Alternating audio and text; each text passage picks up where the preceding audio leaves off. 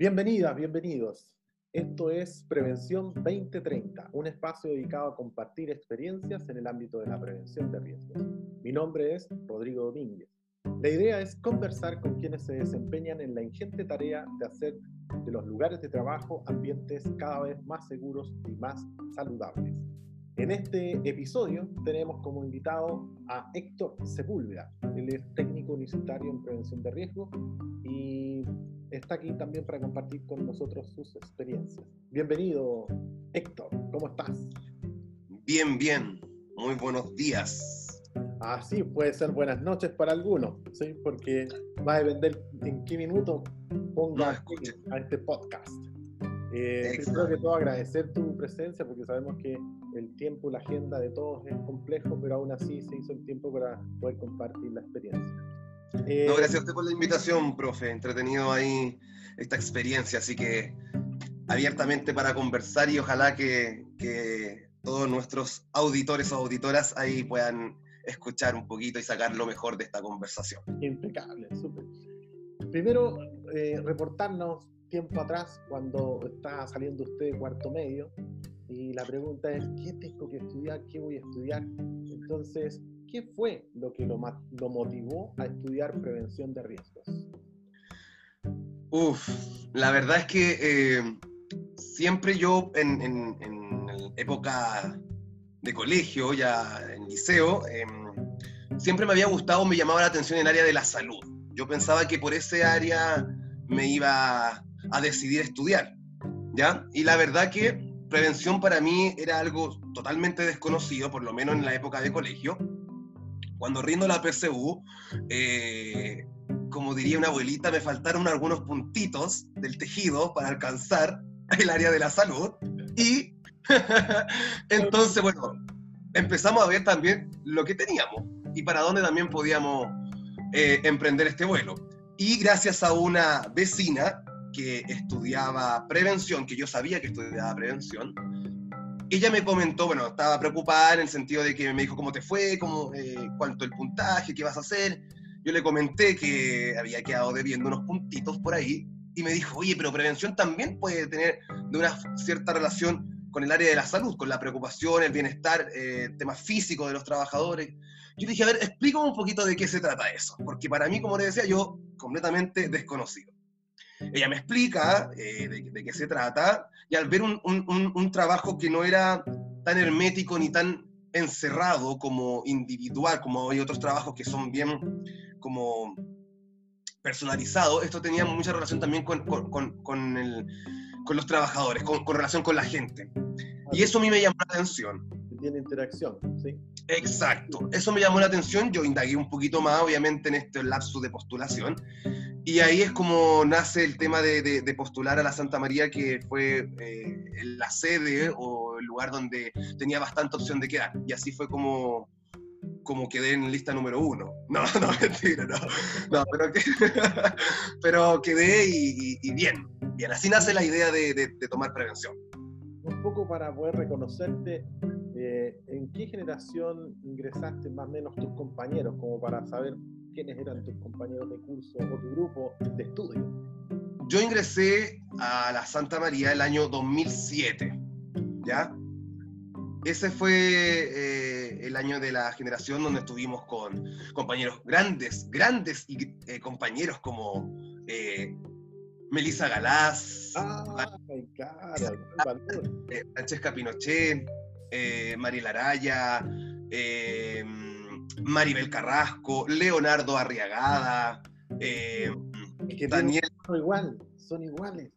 exactamente, ahí tiene, es, como los Power Peralta, pero de arriesgada. tiene su gemelo, tiene su gemelo por ahí. Claro, claro, claro, ya sé de qué generación estaba hablando, impecable. De esa misma. Sí. Cuando saliste de la universidad, ¿fue muy complicado encontrar trabajo? ¿Cómo crees tú que fue esa experiencia? Eh, yo, creo que, si bien no, no, no, no me costó tanto, a ver, para entrar en detalle, yo, yo soy de la quinta región, entonces, cuando salí de, de, de, la práctica ya titulado, eh, encontrar trabajo en la región fue lo que a mí me costó ya en la quinta región. Lo que yo empecé a hacer es obviamente cuando uno empieza a buscar, porque, bueno, he escuchado también algunos podcasts de ustedes, donde también muchos compañeros o colegas eh, hacen mención al, tema de la experiencia cuando uno sale. Y eso obviamente a uno lo limita porque, claro, está saliendo al campo laboral y, y efectivamente uno al no tener experiencia, a veces las empresas tienen ese requisito excluyente y uno queda automáticamente con, con los brazos cruzados o las manos atadas. Entonces, eh, eh, en la región a mí me costó. Lo que hice fue ampliar obviamente el, buscador y dije yo, bueno, vamos a movernos entonces a ver, probar suerte también en regiones. Y así fue como rápidamente, al ampliar el, buscador, en Santiago me, me aparece una oferta. Ahora, yo creo que no soy el único eh, en donde todo, todo primer trabajo quizás o, o, o primera experiencia, la remuneración quizás también no es, una gran remuneración, no es muy alta, ¿ya? Pero, pero eso nosotros sabemos que eh, es lo que al principio vamos a ir ganando experiencia quizás versus una poca remuneración que después a través del tiempo quizás la experiencia nos va a llevar a tener una remuneración mucho más alta. Quizás no es una, una ecuación para todo, a otros pueden tener más suerte, pero, pero eso fue mi caso, eh, eh, en tomar trabajos que fueron cortitos, por ejemplo, proyectos que duraban seis meses, eh, cinco meses, terminaba el proyecto, me regresaba, volví a buscar trabajo, Santiago nuevamente me llamaba y así fue como fui ganando experiencia. Pero, pero claro, como le explicaba, eh, eh, me costó en la región, pero no cuando, cuando empecé a buscar mucho más, más allá podríamos decir que es una especie de los costos de la inexperiencia, que uno tiene que ir pagando, comillas, eh, recibiendo sueldos un poco más bajos del mercado, pero para ir adquiriendo la experiencia necesaria y postular después en forma más robusta. Claramente, claramente. Lo bueno, lo bueno de, de, de, de estos, de estos proyectos que fueron chiquititos, eh, fueron bien diversos en el rubro. Estuve en empresas de metalmecánica, estuve en, en empresas de construcción, eh, en empresas de residuos industriales líquidos. Entonces, al, ser, diverso, eso me amplió rápidamente eh, un mundo donde eh, me fui dando cuenta que, claro, claro, la prevención a veces uno lo escucha, sobre todo cuando también yo escuché el tema de prevención de riesgo, dije yo, bueno, una carrera más, como toda, donde tiene un campo, una malla, pero al, ir, al, al estar inserto en prevención también me doy cuenta de que es muy diverso. Entonces, eso también me ayudó a que estas pequeñas empresas de diferentes rubros, eh, rápidamente fui conociendo la parte eh, eh, de trabajo que uno en, en, la universidad o en la malla lo escuchó, pero realmente ahí afuera se da cuenta que son muy diversos. Claro, claro que sí. Eso me hubiese gustado que hubiese hecho alguna bajada respecto a cómo fuiste creciendo en, los distintos rubros y cuál dirías tú ahora que vendría siendo como tu especialización o tu expertise, en qué rubro está más orientado actualmente. Perfecto. Aquí yo creo que me voy a extender un poquito porque, eh, eh, como le decía, estuve ahí pituteando, trabajando en diferentes lugares. Todo, todo parte acá en Santiago. Lo primero es una empresa de electricidad. Que... Pero antes de eso, eh, prácticas, ¿estuvieron ah. en qué rubro? Sí, yo hice la práctica en el, en el Instituto de Seguridad del Trabajo, en el IST de, de, la, de, Valparaíso, sede Valparaíso, una muy, muy, muy buena práctica donde, donde es un organismo administrador, entonces eh, también tuve la suerte de, de, los colegas que estaban ahí, no solamente mi tutor, sino que la gente que trabajaba en esa oficina me recibieron muy bien y ellos todos aportaron en mi práctica donde me, me llevaban a diferentes empresas que eran sus carteras. Entonces, ah. eh, ahí, aprendí bastante, así que fue, de, hecho, eh, si quién sabe, el día de mañana nos, está escuchando alguien, saludo ahí para Ivonne, en Nertina, que son, eh, yo me acuerdo mucho y todavía mantengo contacto como colega, eh, fueron grandes, grandes apoyos, así que ahí fue mi práctica. Y como le comentaba, bueno, en el campo laboral, yo me inicio en Santiago en una empresa, se llama Electric Sur, que es una empresa eléctrica, donde vine tres meses casi tiempo completo, eh, de, lunes a sábado, a trabajar eh, en una empresa eh, mandante que era Gerdau Asa, una empresa brasilera. Ahí nosotros en esta empresa fuimos a hacer una parada de planta que le llamaban y, y en esta empresa chiquitita que era eléctrica fuimos a hacer trabajo netamente relacionado a esa área, a, a, las grandes maquinarias. Ahí yo me inicio, como le decía, yo termino el contrato, sigo buscando pega, me tomo una empresa que yo dije yo, bien, encontré una empresa que está en la región, que fui a la entrevista en Belloto, y se llamaba eh, Ingeniería Alcaíno. Pero esa empresa necesitaba un prevencionista para hacer un proyecto en la empresa Carosi, acá en Nos, en Santiago. Ah, Y yo dije, escucha, bueno, de nuevo a Santiago. Me toma esa empresa y vinimos como cerca de ocho meses a hacer eh, una... Eh, esta empresa era dedicada al piping, a, todo lo que tiene que ver con, los productos, cañería, tubería, y en estas plantas ellos lo que hacían eran las líneas de vapor, de agua, de inyección de, gas a, estas máquinas inmensas que tenía Carosi. Así estuve ocho meses, después terminó el proyecto, nuevamente esa empresa se gana una otra ampliación en Carosi, que porque ellos tienen varias plantas ahí, y nuevamente vengo como por ocho meses más. Así como les decía, me fui metiendo en el mundo de la construcción en diferentes áreas eh, en Santiago. Y hasta que en algún momento logré estar un tiempo en la quinta región. Eh, después de esta empresa, yo trabajé en una empresa de residuos industriales líquidos que se llamaba Riltec. Esa empresa está ubicada en Placilla, Placilla Industrial. Esa empresa Riltec, una empresa chiquitita, no más de 50 trabajadores, ahí yo caigo como prevencionista em, a tiempo completo. Bueno, la otra también estaba a tiempo completo, pero ya, digamos, con un contrato mucho más indefinido. Yo feliz, dije yo, aquí llegué a mi región, que voy llamado al paraíso, dije yo. Y eh, bueno, todo bien, ahí alcancé a estar como dos años. Em, la empresa por diferentes razones, fue vendida a una empresa mexicana, un holding llamado Cycle. Y em, ahí nos toman y rápidamente, eh, no, no, como en el buen chileno no diría, no estrujan y nos sacan la información de la empresa que nosotros teníamos en Realtech y luego después llegan mexicanos o, gente de, de, su empresa y, y, yo quedo sin pega. Así, así es como nace actualmente cómo me desempeño. Yo ahora estoy en modalidad, digamos, como, como asesor. Yo desde, desde el año 2013, cuando quedo sin trabajo ahí, eh, un compañero y colega de la, de, la Santa María, pero de generaciones anteriores, llamado Cristian Quesada, Cristian Quesada me, Cristian Quesada, él trabajaba en CENSE, en el Servicio Nacional de Capacitación y Empleo. Y él me dice, Héctor, tú estás sin pega, eh, ¿te parece que, venga una entrevista acá a un servicio público? Es un ministerio. Eh, son dos días a la semana. Y yo así, ¿ministerio? ¿De qué estamos hablando? ¿De prevención en, un ministerio? Yo no sabiendo nada, dije yo, ok, pero bueno, las lucas son las lucas y la verdad es que las lucas de un ministerio o de ese entonces estaban casi igual a mi sueldo de prevención de tiempo completo en esta empresa de, de residuos industriales. Vamos, dije yo. Santiago nuevamente me llamaba. Como cual Carmelo tomé mis cosas y fui a la entrevista.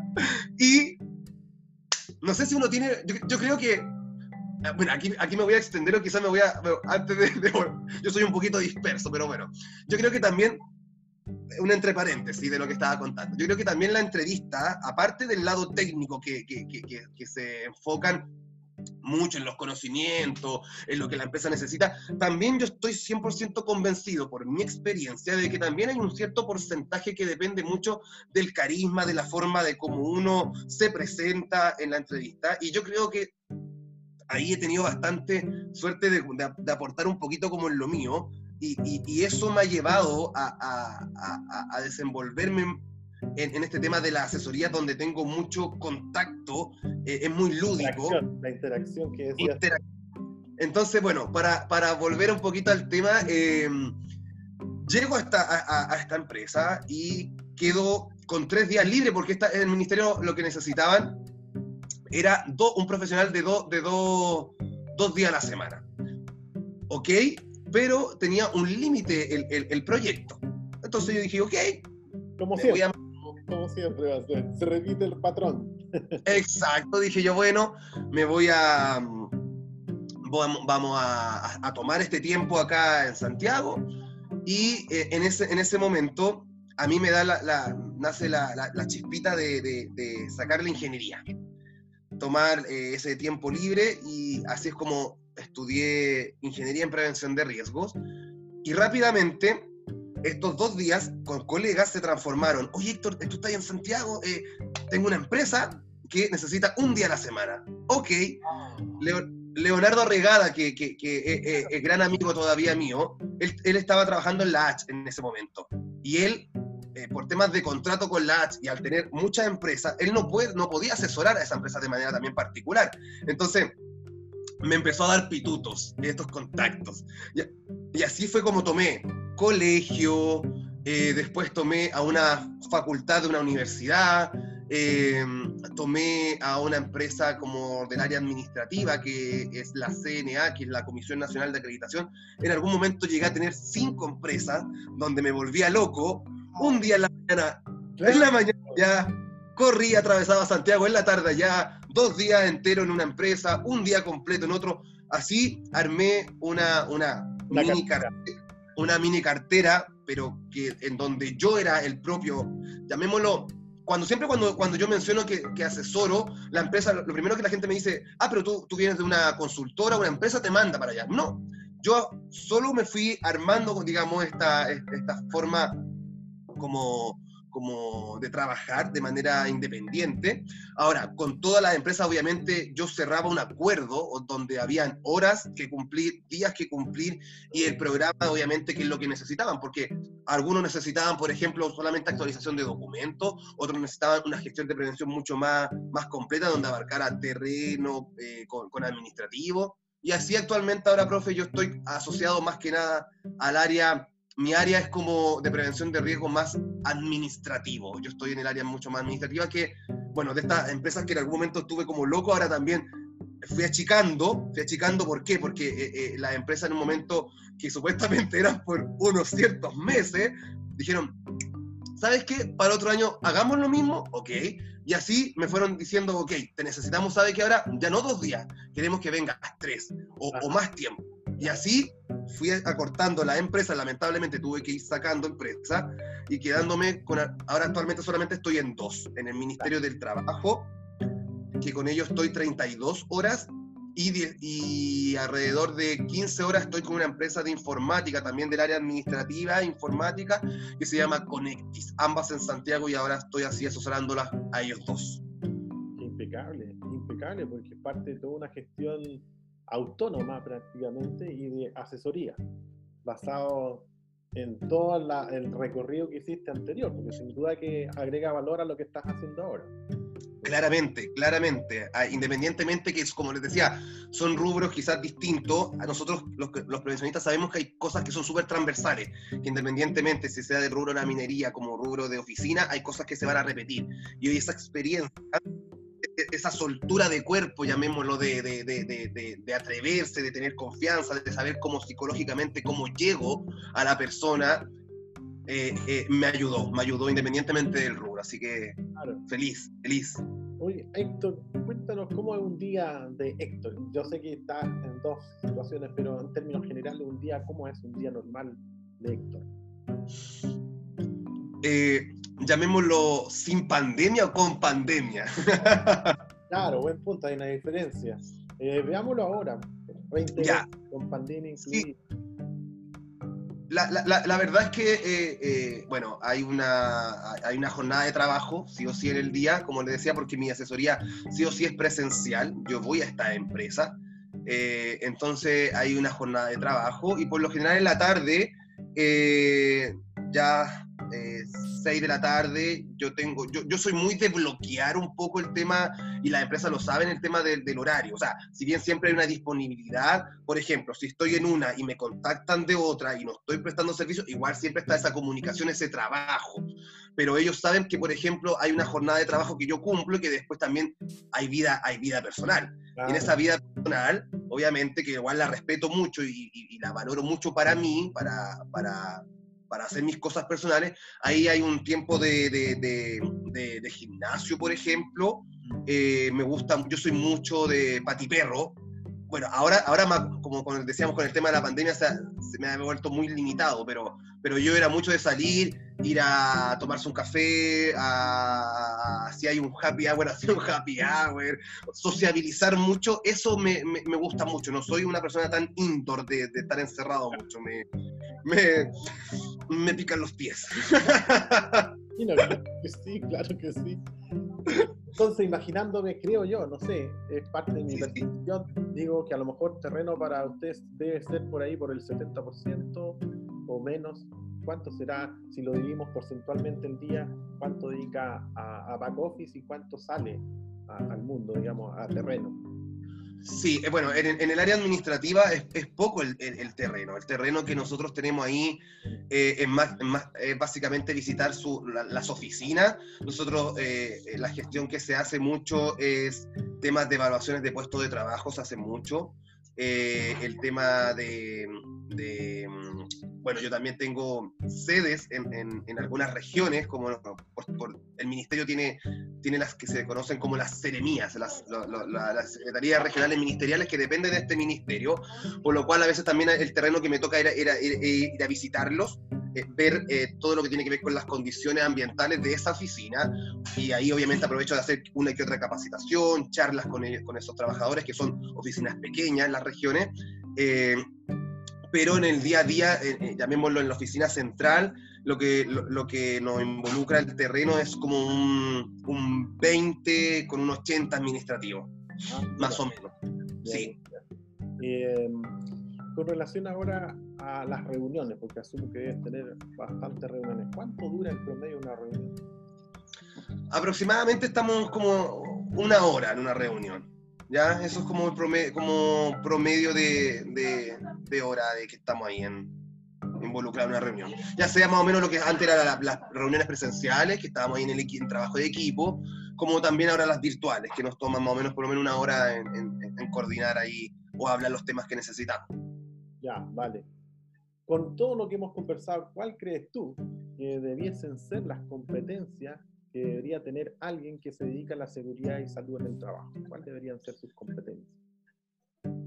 Debe tener sí o sí una, un, un, alto nivel de comunicación y comunicación le llamo a una mezcla de, de, saber entregar el mensaje de, lo que nosotros eh, manejamos, la información como prevención, eh, la psicología, porque a veces toca mucho personas que no creen en el tema de prevención, que, que, que piensan que uno es alguien que está molestando o estorbando, ya sea que a veces incluso tienden a confundir que uno se va a meter en la forma de cómo la persona hace el trabajo y nosotros no tenemos esa incidencia, pero sí tenemos que tener esa psicología para captar su atención, para saber cómo, cómo hacemos llegar nuestro trabajo para un beneficio para esa persona, ¿ya?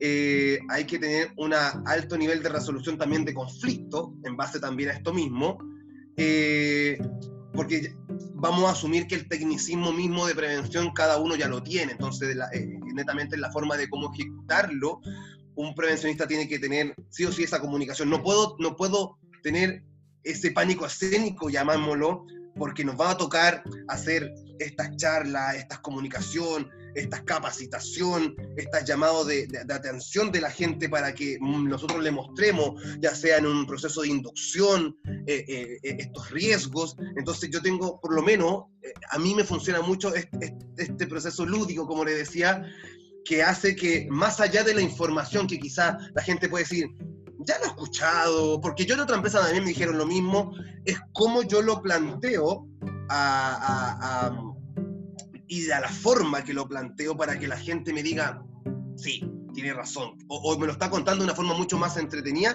que llama la atención y, y, me, y formo parte de, de, ese proceso. En ese mismo sentido, que creo que es lo que está de alguna manera conversando y transmitiendo, ¿cuál crees tú que es la forma de motivar a los trabajadores para que se comprometan con la seguridad y salud en su propio trabajo? Yo creo que que la forma de, motivarlos, bueno, ahí estuve en empresas en donde ocupaban diferentes formas. Por ejemplo, ocupaban la forma de, hacer el trabajador destacado del mes o de la seguridad, donde había un incentivo claramente. pero a veces yo sentía que, ese incentivo la gente lo hacía no por un tema de seguridad, digámoslo como de autocuidado, sino más bien porque había un premio o un objetivo eh, que lograr. Entonces como que me, me parecía un poco extraña quizás esa forma.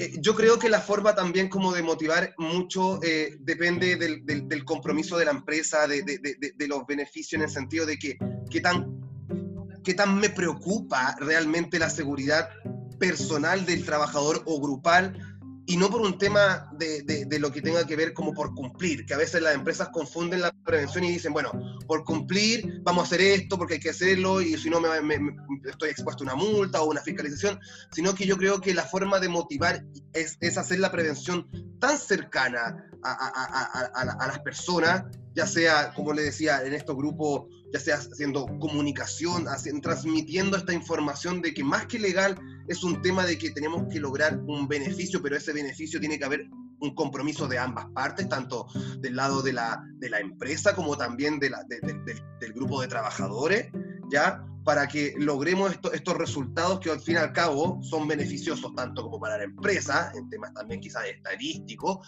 como también obviamente los temas de calidad y seguridad para las personas, que es un beneficio para ellos también.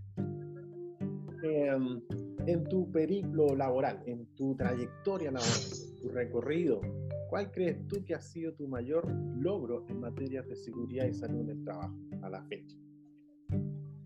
Eh, yo creo que, bueno, el logro, el, el, logro como para, primero de prevención ha sido, primero mostrarme como un aliado, porque como les decía, a veces, a veces te ven como una paloma blanca que está ahí y lo contratamos porque hay que cumplir. Entonces, yo creo que uno de los logros es, es mostrarle a la empresa de que efectivamente hay un profesional y, y, tener ese reconocimiento realmente por el trabajo que tú haces, porque ellos automáticamente empezaban a ver, y hay un trabajo que a veces hacemos, la, que, puede ser muy visual, de la gestión de prevención, donde hacemos, como les decía, la charla, la capacitación, eh, eh, la documentación, los chequeos, que, que, eso físicamente se nota, hay, hay, hay un resultado físico porque queda una evidencia, pero hay un trabajo que es a veces un poco ingrato, pero, y, es, más silencioso, en donde las personas empiezan a reconocer ese, este, este trabajo. Y ahí donde hay, hay logros personales que, que hablan no solamente de, del prevencionista que está parado ahí por, por, por, sus acciones, sino que el reconocimiento que la gente te va dando porque dice, me gusta ese chiquillo, porque me hizo entender que, que, que, yo estaba equivocado en la forma como estaba haciendo el trabajo, en el procedimiento, en la forma como utilicé mi elemento de protección personal quizás. Entonces, ese resultado que la gente habla y obviamente la empresa lo, lo, lo, se da cuenta, porque esa, esa, comunicación la empresa la, la, escucha, sin tener uno que auto tirarse como flores, llamémoslo. Ese yo creo que es el mayor logro eh, eh, que he tenido porque eh, he, sentido que, que trabajadores han validado mi trabajo y le ha gustado quizás la forma en cómo he trabajado, que la empresa ha cambiado esa imagen de, de tener al prevencionista como por cumplir, sino que como un, un, valor agregado, porque sobre todo estoy siempre caigo en el área de recursos humanos. entonces, estoy como siempre inserto en, ese, en esa área, en esos departamentos, y se dan cuenta que, que, es alguien, un aliado en la empresa y que es importante. Y ese reconocimiento, yo creo que esos logros que he tenido, se los debo obviamente al trabajo que he hecho y que la gente lo ha sabido valorar. Y claro, y que se plasma, según lo que tú comentas, en que empresas que te partieron contratando en forma parcial, cada vez año a año fueron aumentando su, su, tiempo y además ya consolidándose en un contrato más formal porque se dieron cuenta efectivamente que la prevención es una inversión, pero a través de, de toda la actividad que tú desarrollaste. Un poco con lo que dices tú, las habilidades para eh, de alguna manera convencer que la prevención efectivamente es para el bien de todo y también para la organización. O sea, le hace bien a la organización la prevención. Exacto, exacto. Y ahí donde también eh, está, bueno, yo creo que se ha ido avanzando mucho, se ha ido avanzando mucho, porque también cada año em, los trabajadores, eh, la seguridad de ellos ha tenido un valor agregado. Entonces yo creo que cada año eh, ya se ha ido minimizando el tema de, de, de, ese concepto de prevencionista que era como por, por, tenerlo ahí, por cumplir. Entonces yo creo que cada año, a través de, nuevas leyes, nuevas normas, eh, nuevos protocolos quizás, que han dado mucho más valor a la seguridad de la gente, ha hecho también que nuestro trabajo tenga, tenga otra valorización. Entonces eso también eh, eh, se, agradece porque hace que nuestro, nuestro trabajo sea mucho más considerado en cada una de las empresas. Claro, cierto, cierto. Me recuerdo cuando partiste tu entrevista, señalabas que ibas a recorrer empresas y me imaginaba yo en ese contexto seguramente es distinto ahora, la forma en que haces esos recorridos, porque vas con más escudos, protocolos encima que antes no existían, por ejemplo. Sí, sí, claramente. O sea, ha, habido un cambio, se ha notado en el trabajo que, he ido experimentando. Em, ya llevo más o menos como son casi, casi si es que ya no son nueve años de, de, trabajo, de experiencia, entonces claramente de un proceso que, fue más complejo, que, que, era más pollito, no tenía experiencia, eh, ahora claramente eh, eso de una manera indirecta uno se ha ido empoderando y, sabe cómo aplicar mucho más el trabajo, los conocimientos, la prevención y da mucho más seguridad también al, trabajo que uno realiza. Y eso también se nota, se nota. Ya para ir cerrando, porque esto pasó volando, entiendo. Eh, oh. Una pregunta más bien para ir quebrando o conociendo más a Héctor. ok. ¿Qué hace Héctor para entretenerse? Uf, Héctor hace muchas cosas. Ha pasado le gusta mucho el deporte. Eh, hubo un tiempo que jugó mucho vóley. Eh, hubo un tiempo también que, em, bueno, actualmente estoy haciendo mucho trekking. Me gusta mucho el trekking. La salida eh, al aire libre, naturaleza, esa conexión que se da de, libertad, me gusta mucho. tengo también un grupo de amigos, bueno, yo quizás eh, no le había comentado, pero este trabajo que me hizo estar en Santiago me hizo venirme incluso a vivir acá. Hubo un tiempo que pasaron seis años donde yo viajé todos los días de Valparaíso a Santiago, Santiago a Valparaíso.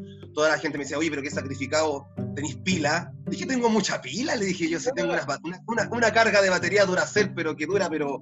Y si se me está acabando, enchufamos el cargador portátil nomás y inyectamos energía. Entonces, yo llegaba a Valparaíso, iba al gimnasio a veces, eh, volví a trabajar, pero ahora ya actualmente estoy viviendo en Santiago. Eh, también tengo un grupo de amigos en Santiago donde también eh, me gusta, como le decía, bueno, le, comenté en, esta, en este podcast que ahora estamos un poquito limitados, pero mi vida era mucho de salir de la oficina y sociabilizar. eso, eso, eso me gusta mucho. Salgo mucho a, trotar también en las mañanas. me gusta mucho el trote, también siento que es un ejercicio que, más allá de, de verse bien físicamente, libera esa endorfina y me hace ir al trabajo como con una inyección de power. Eh, para otra gente puede decir, oh, qué fome que es, no, yo me quedo trabajando, o sea, me quedo durmiendo, y, pero bueno, como les decía, cada uno somos distintos y cada uno tiene su forma de, de, de, cómo se va inyectando y ganando energía y haciendo actividades para sociabilizar o, o simplemente entretenerse. ¿Cuál fue tu último trekking? ¿Dónde fue? Perdón, perdón, profe, no lo escuché. ¿Cuándo fue tu último trekking y dónde fue? Mi último trekking fue el sábado pasado, que acá en la, eh, este era, se llamaba Parque Quebrada de Macul, en Peñalolén. Eh, Peñalolén eh, pasó a, fase 3, donde, donde la, el fin de semana se puede hacer más, más esto, digamos, el desplazamiento mucho más libre, por lo cual abrieron un parque y fuimos ahí con un grupo de amigos y amigas que tengo que son, que yo también hago trekking con ella porque una de ellas es, pro, ella tiene un, pertenece su marido a un club de trekking, entonces ella se conoce todos los sentidos habidos por haber, entonces yo soy un pollito más atrás de esa gallina donde... Aprendiendo. Aprendiendo, así que fue el sábado pasado. Y se vienen más. La última pregunta, si fueras super, ¿cuál sería tu poder? Uf, si fueses. Voy a ser villano, no, no, no voy a ah. ser villano, voy a ser un poder, a ser un poder porque ojo que depende del poder, si yo quiero ser un ah, poder con, el, ese, no, vamos a dejar en el, en, el, lado bueno de esto. y eh, me gustaría ser como, tener como ese, ese poder de, de saber como adivinar un poco lo que se viene y no jugar con esa veces cuando tenemos esa incertidumbre de no saber qué va a pasar. Ojalá tener esa bolita de cristal siempre para decir, dale porque se viene ganador o se viene bien. Como de saber eh, adivinar o lo que viene. Pero sabemos que la vida no es así, también tiene parte de entretenida de, de esa incertidumbre de, de, saber cómo nos va a ir. Claro, y te hace crecer además en la pasada. Héctor, muchas gracias. Me despido porque pasó el tiempo, como decía, volando y nuevamente reitero mis agradecimientos porque este espacio sirve a mucha gente de inspiración, a quienes están partiendo en prevención, a quienes están saliendo de, de egresados y, por qué no decirlo, a quienes que ya están trabajando, escuchar a testimonios de sus compañeros o de, de gente cercana también hace bien. Sí, bueno, eh, agradezco la invitación, eh, profe. Eh, se pasó volando, se pasó volando la, en los minutos. Eh, eh, voy a mandarles un saludo a todos los colegas que, que, que nos puedan escuchar, eh, que, que, es un trabajo a veces un poquito ingrato en algunos momentos, pero también tiene muchos frutos, mucha satisfacción de sobre todo eh, generar este trabajo por, por, la vida y salud de los trabajadores, ese es el mayor premio de nosotros. A los que van a estudiar o que están estudiando, eh, es una muy linda carrera, eh, muy diversa, donde hay muchas áreas para que salir puedan ir buscando, ya sea por temas laborales o, o, o, por gusto propio, cuál es el área que a mí me, me llama la atención para poder desarrollar y trabajar. La idea siempre es trabajar en un lugar donde yo esté contento para, para entregar estos conocimientos. Así que motívense, sigan estudiando, es una linda carrera y les mando un, un, gran saludo, un gran abrazo ahí a quienes nos escuchan. Vale, gracias Héctor, nos vemos en una próxima. Hasta luego. Ok, Zoro, un gustazo, que esté bien. Chao.